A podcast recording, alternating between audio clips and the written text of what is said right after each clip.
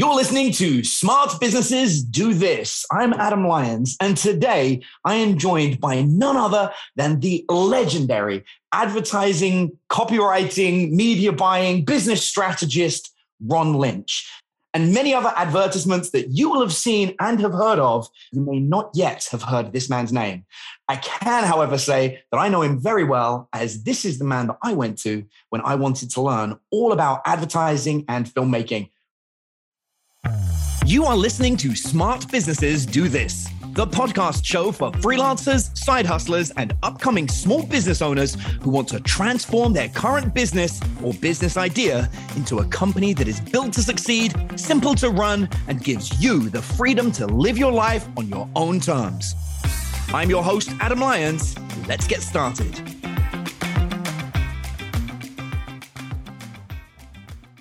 Ron, thanks for joining us thank you for having me. It's great to be here and good to talk to you. Yeah, same here, man. We, I mean, we haven't spoken for a while. It's, uh, it's, even though we live like an hour from each other because life and uh, and everything's busy. But you, you know, going back in time just a little bit, if you wouldn't mind, uh, sure, I mean, sure. you've been in the advertising game for a, a very, very long time, right? Yeah, I think uh, 20 years. Uh, prior to that, I was a CEO in a grocery company. So I was a grocery retailer. Prior to that, I was I tell people I was a failed child actor. So that's kind of how I learned how to make movies. Was I was in them, then I learned how to write them, then I got into business and I learned the mechanics of business, and then I ended up leaving that. Uh, actually, the week of 9/11 is when I started full time in the advertising industry. Wow, that's crazy. That's yeah. uh, that's like a a massive transitionary moment, like for life and for you as well. So, you know, for, for everyone listening, George Foreman Grill is obviously massive success. Would you mind listening? I know you've worked on like many other brands. Would you mind just sharing some of the brands that you've you've worked on, and then um, and I know there's there's a lot to be learned from from some of those old school brands, and of course what you're doing now is, is equal as interesting. But um, but yeah, if you wouldn't mind, just just for the listeners, just so they can know a little bit. Sure, sure. I um, was fortunate enough to kind of catch on the the tail end of the George Foreman grill. That's the what got me into this industry. I, as I mentioned, I was a retail grocer, and I had a friend who had an ad agency that had launched the George Foreman grill, and they were looking for grocery stores where they could do man on the street testimonials, which is something actually you and I've done together before, Adam. Mm-hmm. I I had independent control of the these stores, and so I could lease them space at night. So I did, and that's kind of how I got into the business was through that contract. And on that contract, I left the grocery business and started working for this that same agency. So moving forward from the George Foreman Grill, and we can talk about that account and how that worked if you want to. Um, I, I moved forward onto OxiClean, and uh, that was that and Space Bags. So Space Bags is a storage bag that was owned by a guy named John Johns. Um, guy lived north of San Diego, and eventually he sold that business to Ziploc for a fortune. Um, and that's one of the, the things that we, we've learned is kind of we, we have a two pronged approach with businesses. One is helping people with really great innovations launch, grow, and sell to huge conglomerates like Spacebags selling to that, or OxiClean and Billy Mays ultimately selling to Dwight and Church, who owns Arm & Hammer detergent.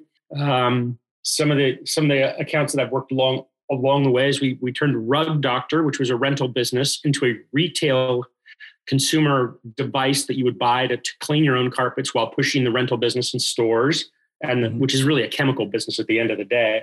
Then Johnson Johnson's been a client. Uh, Samsung Robotics, uh, particularly their vacuum cleaners, I grew them from zero to 100 million dollars in the United States and North America. And yeah, everybody's favorite is GoPro because that's that's a great story because it started out at I think six hundred thousand dollars in surf shops when we when I met Nick Woodman Nick Woodman and when we parted, I sold the media company that that ran their ads, and I think we the, company valuation at that time was three point six billion dollars. So that's so kind of like the homework. K. Yeah, yeah. Three point six billion. Yeah, yeah. The valuation for GoPro at one, one, one point was three three point six billion dollars, and so Crazy that's that's been crazy. So yeah, and that's kind of been how I've built my career and, and my portfolio is if a company's big, then they they pay for media and for advertising, probably at the full rate. And if company's tiny, they pay for what they can afford, and the rest we do in stock. So that that's that's been my 401k. All right, so so this is um, something that I, I, think is really key for everyone listening because the the people here, you know, they've got their own small businesses and they they want that home run, which which is something that you're capable of delivering. And I know the GoPro story is really fascinating because I think there's going to be a lot of people listening to this that are stuck at that six figure mark and would love to turn their company into something that's worth a few billion. Would you mind sharing the the big thing that you brought to GoPro? Because it was it was one moment, if I remember rightly, that changed everything. Well, I'd met Nick at the Salt Lake City Outdoorsman Show. One of our our business, new business development guy was this big avid mountain climber and outdoorsman, and he was down there at that show. And he called me and said, "Hey, you got to come down and see this thing." So I jumped on a plane from Seattle, where I lived at the time, and I I flew there, met him, and it became clear that this would be a great direct response product.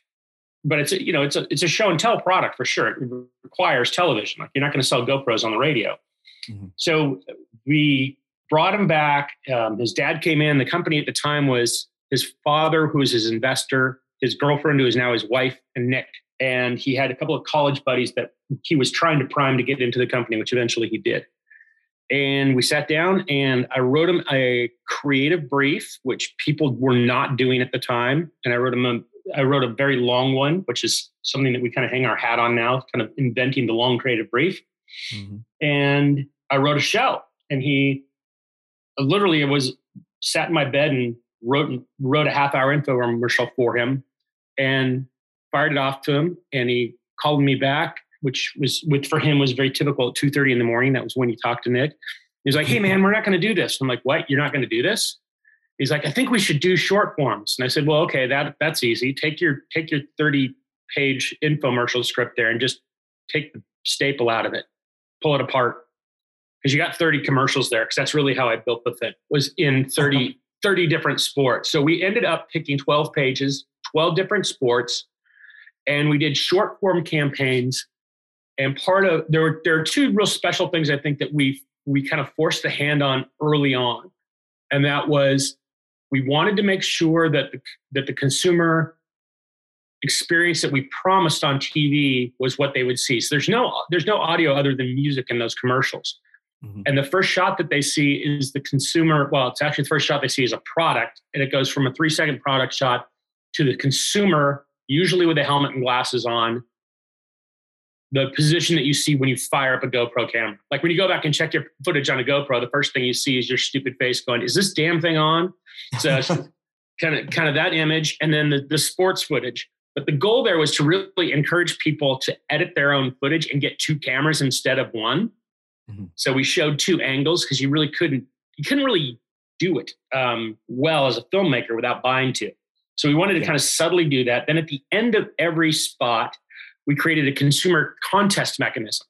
And the mechanism said every day we give away a complete suite of our products. Go online, get a GoPro. Folks would go to that site and uh, at, the, at the GoPro site, because we weren't available at retail anymore yet. Yeah. and they uh, an interrupt would pop up and they'd put in their consumer data, their email address and what have you. And then we could remarket to them and that would go away. Then they'd go to the site and they'd realize, oh gosh, I'm never going to win one of these because everybody's going to everybody's going to enter this contest. And what we had done is we had we had taken surfing commercials and put them on networks that reflected surfing and auto racing on the speed and the velocity network and baby things on Oprah and Lifetime Network. So we so you tailored the ad for the right audience. Exactly. We and that's one of the things that we've really learned how to do that I still teach people today is these because of the internet and how well you can target trying to do great grand advertisements about yourself and selling your product to everybody because you think everybody needs it is foolish. Yeah. Doing pointed ads about them and how your product fits into their life and make them the star of your ads is absolutely the way to go because everybody will stop and look in a mirror. Yeah.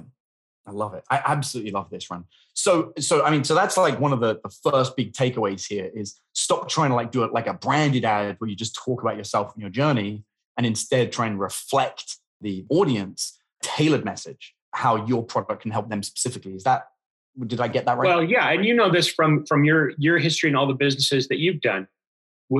Would you let's say in the dating world, mm-hmm. would did you have canned things that, oh, this is what you say the first time you meet somebody?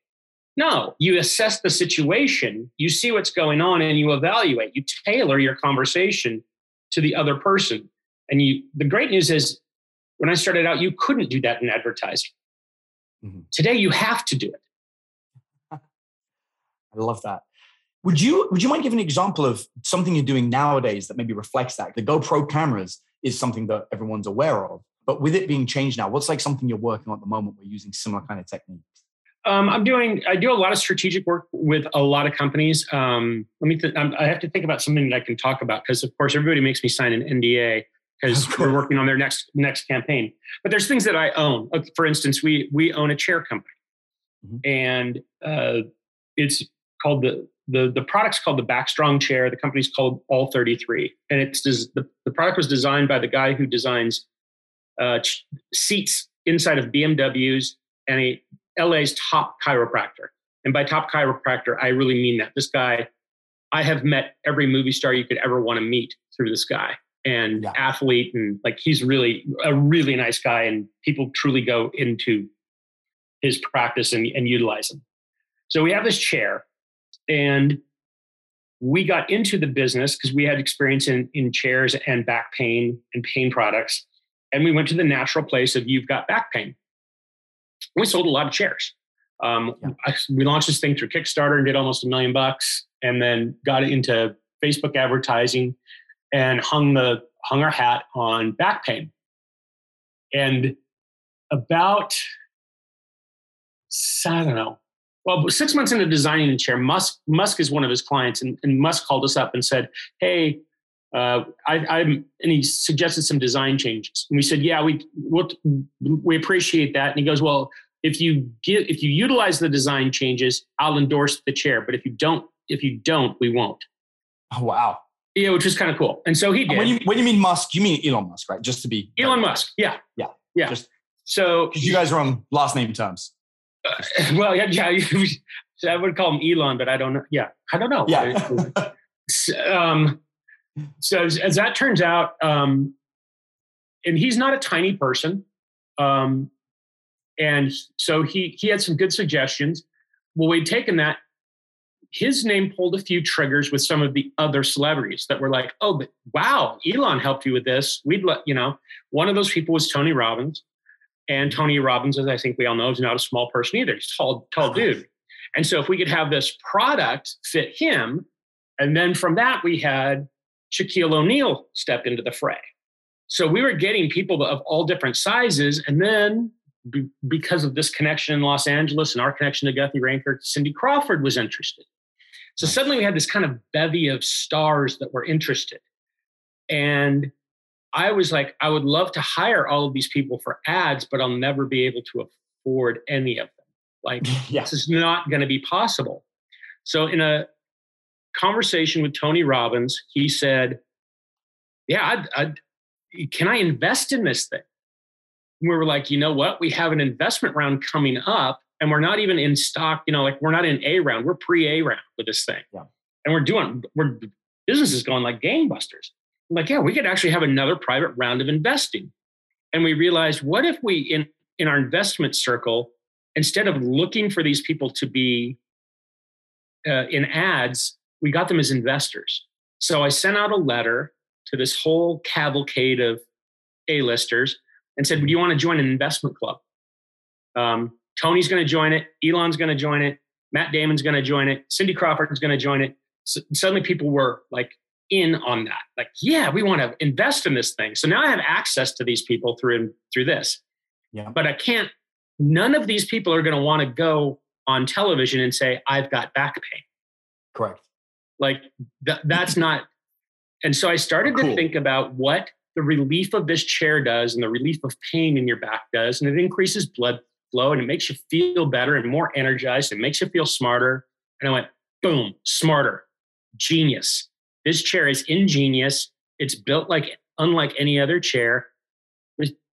Let's hang genius on this because you can be an investor, you can be an actor, or you can be a musician, but all of those people that already have that fame are not necessarily considered smart. and they all, they have everything else you can buy in the world except for the reputation of being a genius. Yeah. And we know that artists after they're dead are considered geniuses. I'm like, I can give you that inside of this lifetime.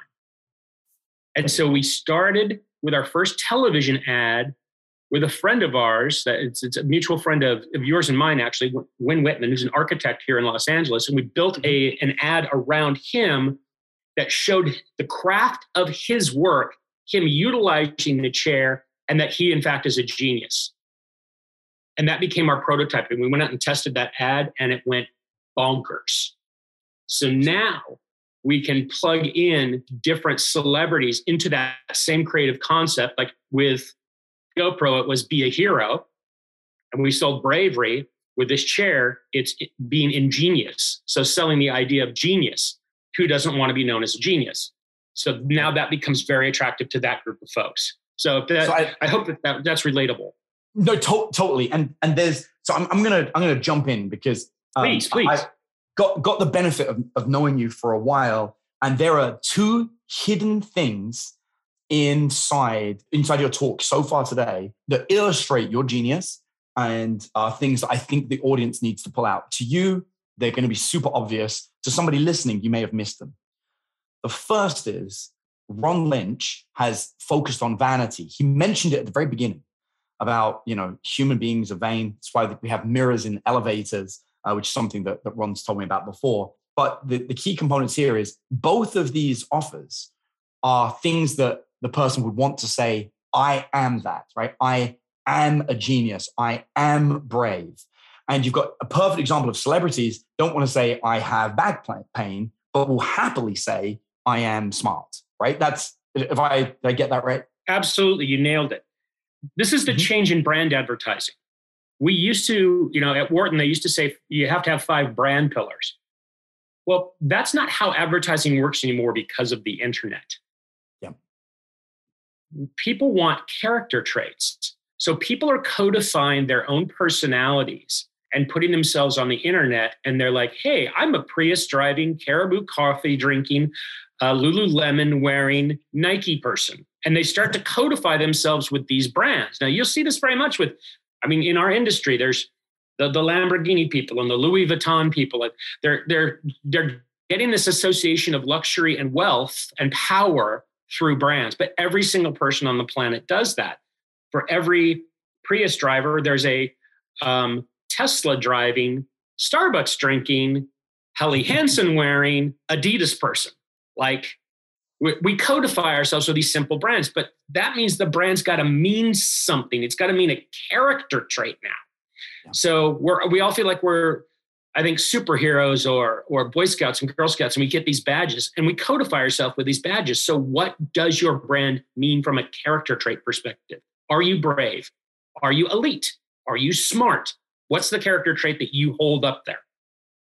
I love it. And so, yeah, and when you're advertising based around that, that's when people are going to jump on board, which I love. Now, the second one, the second point that you've illustrated, but again, would be very easy to miss is it's very hard to give Ron an objection that is ever that ever lands. And I want to show you guys an example of this.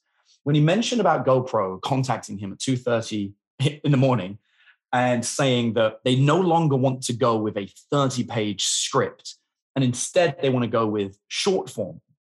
I can imagine that many people's first response to that would be like, "Oh no, what's wrong? How come?" as they think about all their loss of work. I can also think of people who would say, No, you're wrong. Let me tell you why this is what you want to do. And I can think of others being like, Oh, oh no, have you found someone else to go with? Your response was instantly, Well, that's easy. Just take out the staple. So you automatically, it's almost like the objection doesn't exist.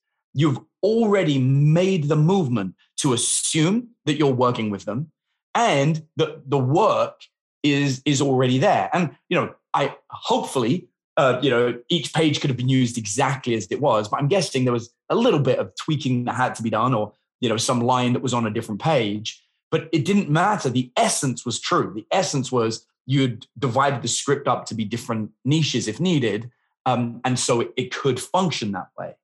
And likewise, when when it came to talking with the the celebrities, obviously you want to use the celebrities uh, with the chair. They clearly like it, but they don't want to admit their weakness. So you instantly found a way that can work with them. And the thing that has always blown me away about you and I, I truly admire is it's not that you're good at overcoming objections, which is undoubtedly clear.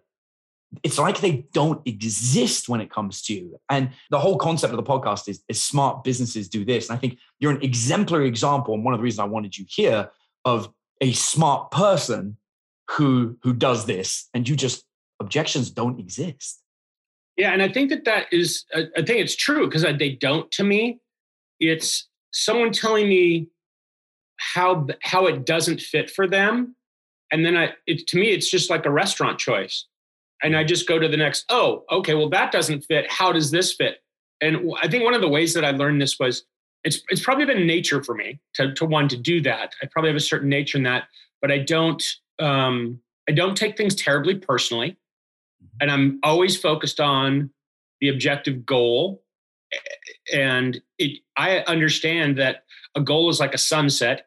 You can chase it, and it's always over the horizon. You're never actually going to catch the sun. And every piece of geography you meet between the sunset and you, you're going to need a different strategy for. So it might be you might be chasing the sun across the water, and then across land, then across a mountain range. As a young person, I was fortunate enough to climb Mount Kilimanjaro.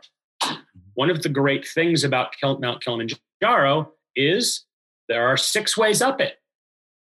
you determine what path you're going to take based upon who you're taking to the top. If you have a, a tremendously strong athlete, you can take the Coca Cola route and run up Mount Kilimanjaro in a day, 29,000 feet. Most people do not do that. In fact, that's usually that same route is actually used as an evacuation route primarily. Got it. But there's a five day route and a four day route and a seven day route so that you can get you can get there and i think that business decisions are like that that if you see an objection uh, in yourself that's that, that's probably you. It's probably not the objection. Um, and there's nothing wrong with pausing. What is dangerous is emotionally reacting out of fear and that's what you're talking about when a person says Oh, but wait, uh, uh, I, uh, why do you want to do that? I'm not, after 300 campaigns and a zillion years on the planet, I'm not ever one worried about being fired because I know that the ultimate, at the end of every account, I'm fired. Mm-hmm. I get them very successful. They sell to a large corporation and then they go off to Wieden and Kennedy or like, you know, they go to McCann and Erickson or some global firm but I got them there and I took my stock along the way. So I, am not, I'm never in, in operating from a position of pain. I'm always op- operating from a position of informed power. I absolutely love it. Ron. There's so much in this. I, you know, I, I truly hope that, that the people listening are really getting so much out of this. If um if you had to start again from scratch, you had no relationships, no, you know, let's just uh, imagine we, we drop you off somewhere where you just don't know anyone um, in some alternate dimension where Ron Lynch hasn't existed before. And you, you had to pick this up from the beginning. You had to start completely from scratch. Would you start as a grocery manager, uh, or would you would you do something different? Um, I, I probably wouldn't have done that as long, but I'll tell you, I that career only lasted from the age of about 24 to the age of 32. So I did it pretty rapidly. I ascended pretty rapidly. I learned a lot about business mechanics and sourcing products and uh, supply chain and real estate and contracts and different departments and computer programming because I did some computer programming around the grocery industry. So um, everything happens the way it's supposed to happen. I'm not disappointed for the route that I took. Um, it was extremely painful for me emotionally Yeah. because it's not it, i was not exactly living my dream but i ended up um, in a really great uh, i'll say uh, my experiences led to a, a, a palette of experiences and talents that i don't think i could have got another way so yeah i probably would have been I love, I love that. All right, so uh, we're getting towards the end. Uh, something I do want to ask you, obviously, the title of the podcast is "Smart Businesses Do This." What do you think smart smart businesses should do? Uh, one is make sure you have the four core principles of business correct before you get started, and those four core principles are: Do you have an innovation? Does your does your business or product truly bring something different to the world? Because if you do not have an innovation, you probably have a commodity. And that means you are probably going to get into the business of selling against price and shininess.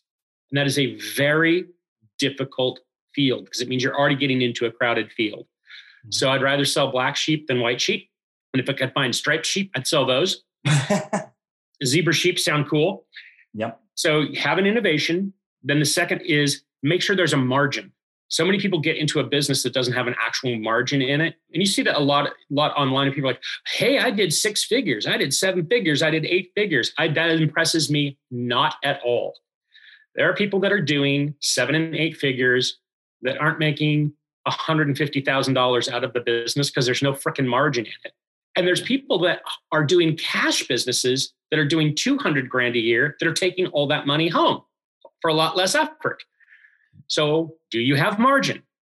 Then, three is really the fuel for it. Is there an audience? Does anybody want this product? If there's no audience, don't get in the business.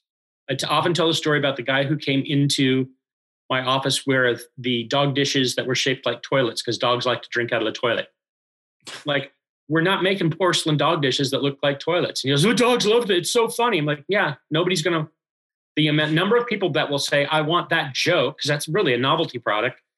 No, that's not going to happen. And conversely, I had Kid Rock walk, walk into my office with the most amazing barbecue that he had hand welded and cut from motorcycle parts with exhaust pipes and flames. And I mean, this thing was unbelievable.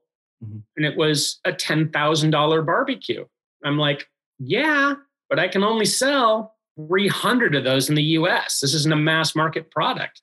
We got to get the cost of this down to 500 bucks to a thousand bucks. So that wasn't real. There was no audience for it. Yeah. So you have to find that sweet spot. And then the last is what you're responsible for as a business owner. And every business owner, by the way, is a marketer.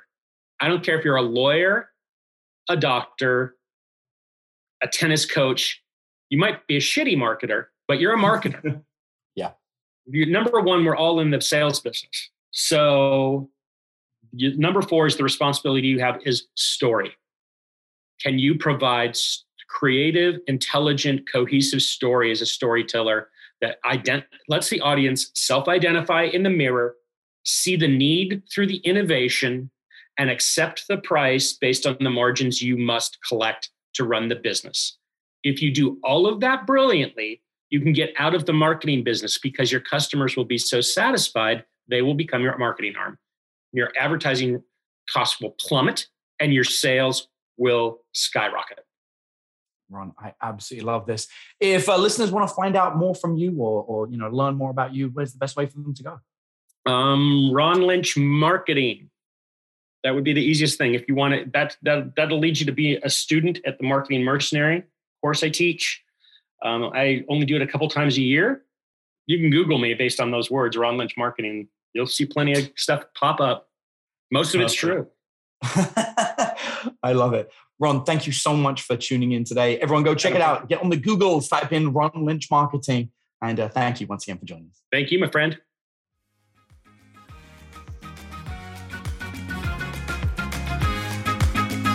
Now, if you're new to the podcast and you want to learn more about how to build a smart business, then the absolute best place to start is with my Smart Blueprint ebook. Over 10,000 people have already gone through the book, and it's one of the most comprehensive resources on strategically building and growing your business that you can find anywhere for free. Just visit thesmartblueprint.com forward slash ebook to grab a free copy. And I'll see you on the next episode of Smart Businesses Do This.